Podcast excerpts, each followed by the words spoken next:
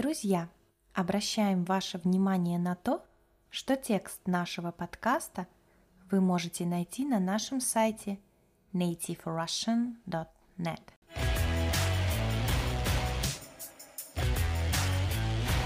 Всем привет! С вами Настя.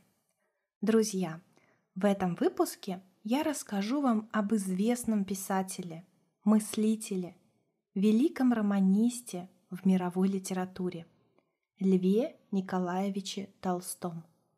Он был необыкновенным и очень интересным человеком. Подготовить этот подкаст мне помог образовательный сайт «Образовака».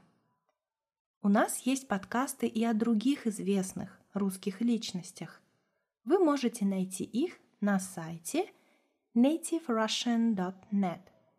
Каждому эпизоду доступны текст и упражнения по подписке.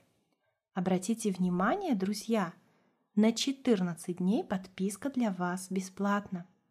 Отличная возможность потренировать свой русский язык.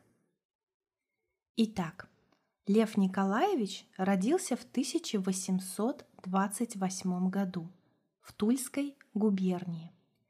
Его родители принадлежали к графской ветви старинного дворянского рода Толстых. Маленький Лев рано остался без матери.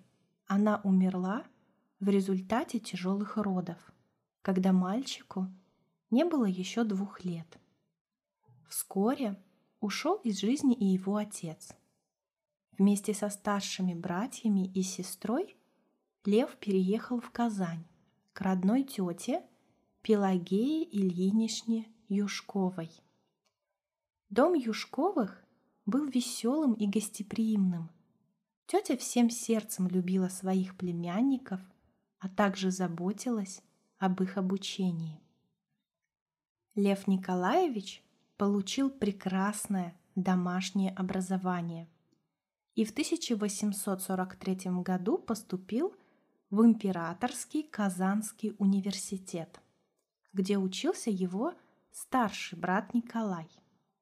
Сначала это был факультет восточных языков, но из-за низкой успеваемости юному графу пришлось бросить его и поступить на юридический факультет. Но и здесь Толстой проучился не более двух лет. Он бросил университет. Толстой вернулся на родину, но жизнь в деревне разочаровала юношу, и он отправился сначала в Москву, а затем в Петербург. Он начал вести дневник, куда записывал все, чего должен достичь в жизни. Толстой занялся самовоспитанием и самообразованием, много читал. Он ставил перед собой высокие цели, часть из которых воплотил в жизнь, а часть так и не смог осуществить. Он изучал историю, музыку, рисование, медицину и естественные науки, сельское хозяйство и иностранные языки. В зрелом возрасте он свободно говорил на английском, французском и немецком, читал на итальянском и некоторых славянских языках, знал латынь, греческий, татарский и другие языки. В тысяча восемьсот пятьдесят первом году Толстой отправился на Кавказ. Он провел там три года. Именно на Кавказе он написал повести «Детство», «Отрочество» и «Юность». Эти три произведения составили автобиографическую трилогию. Литературный дебют в журнале «Современник» оказался удачным. Лев Николаевич решил полностью посвятить себя литературе.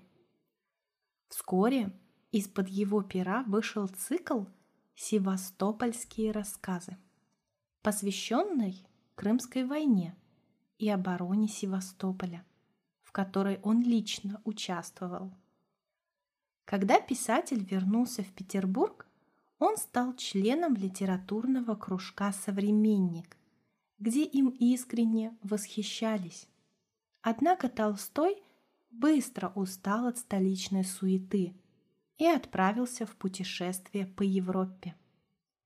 Впоследствии, вернувшись на родину, он занялся обустройством школ для крестьянских детей.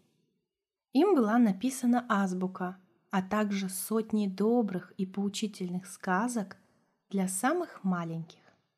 Главными работами Толстого стали романы «Анна Каренина» и «Война и мир», содержание которых знает практически каждый. Это глубокие психологические произведения, в которых писатель раскрыл не только внутренний мир героев, но и отразил важнейшие социальные проблемы общества. Жену Льва Николаевича звали Софья Берс. Она была младше Толстого на шестнадцать лет. Их брак был удачным, хотя иногда между супругами возникали разногласия. Софья была верной подругой и соратницей Льва Николаевича. Она всегда помогала и поддерживала его, ограждала от решения бытовых вопросов. Скончался Лев Николаевич Толстой в ноябре тысяча девятьсот десятого года в возрасте восьмидесяти двух лет. Причиной его смерти стала обычная простуда, которая дала тяжелые осложнения на легкие. Писатель похоронен на своей родине, в Ясной Поляне, на краю оврага, в лесу. Так он сам завещал. Ну что, друзья, вот такая интересная история жизни известного человека, талантливого писателя.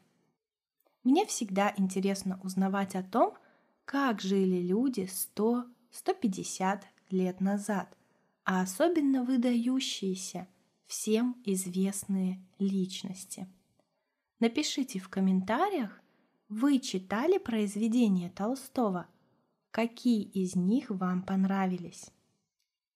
Не забывайте, что на нашем сайте native russian dot net вы можете найти упражнения к этому и другим подкастам.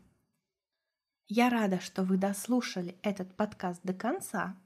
Уверена, что ваш русский язык будет становиться лучше, и совсем скоро вы сможете прекрасно разговаривать на нем. Спасибо за внимание, хорошего вам дня!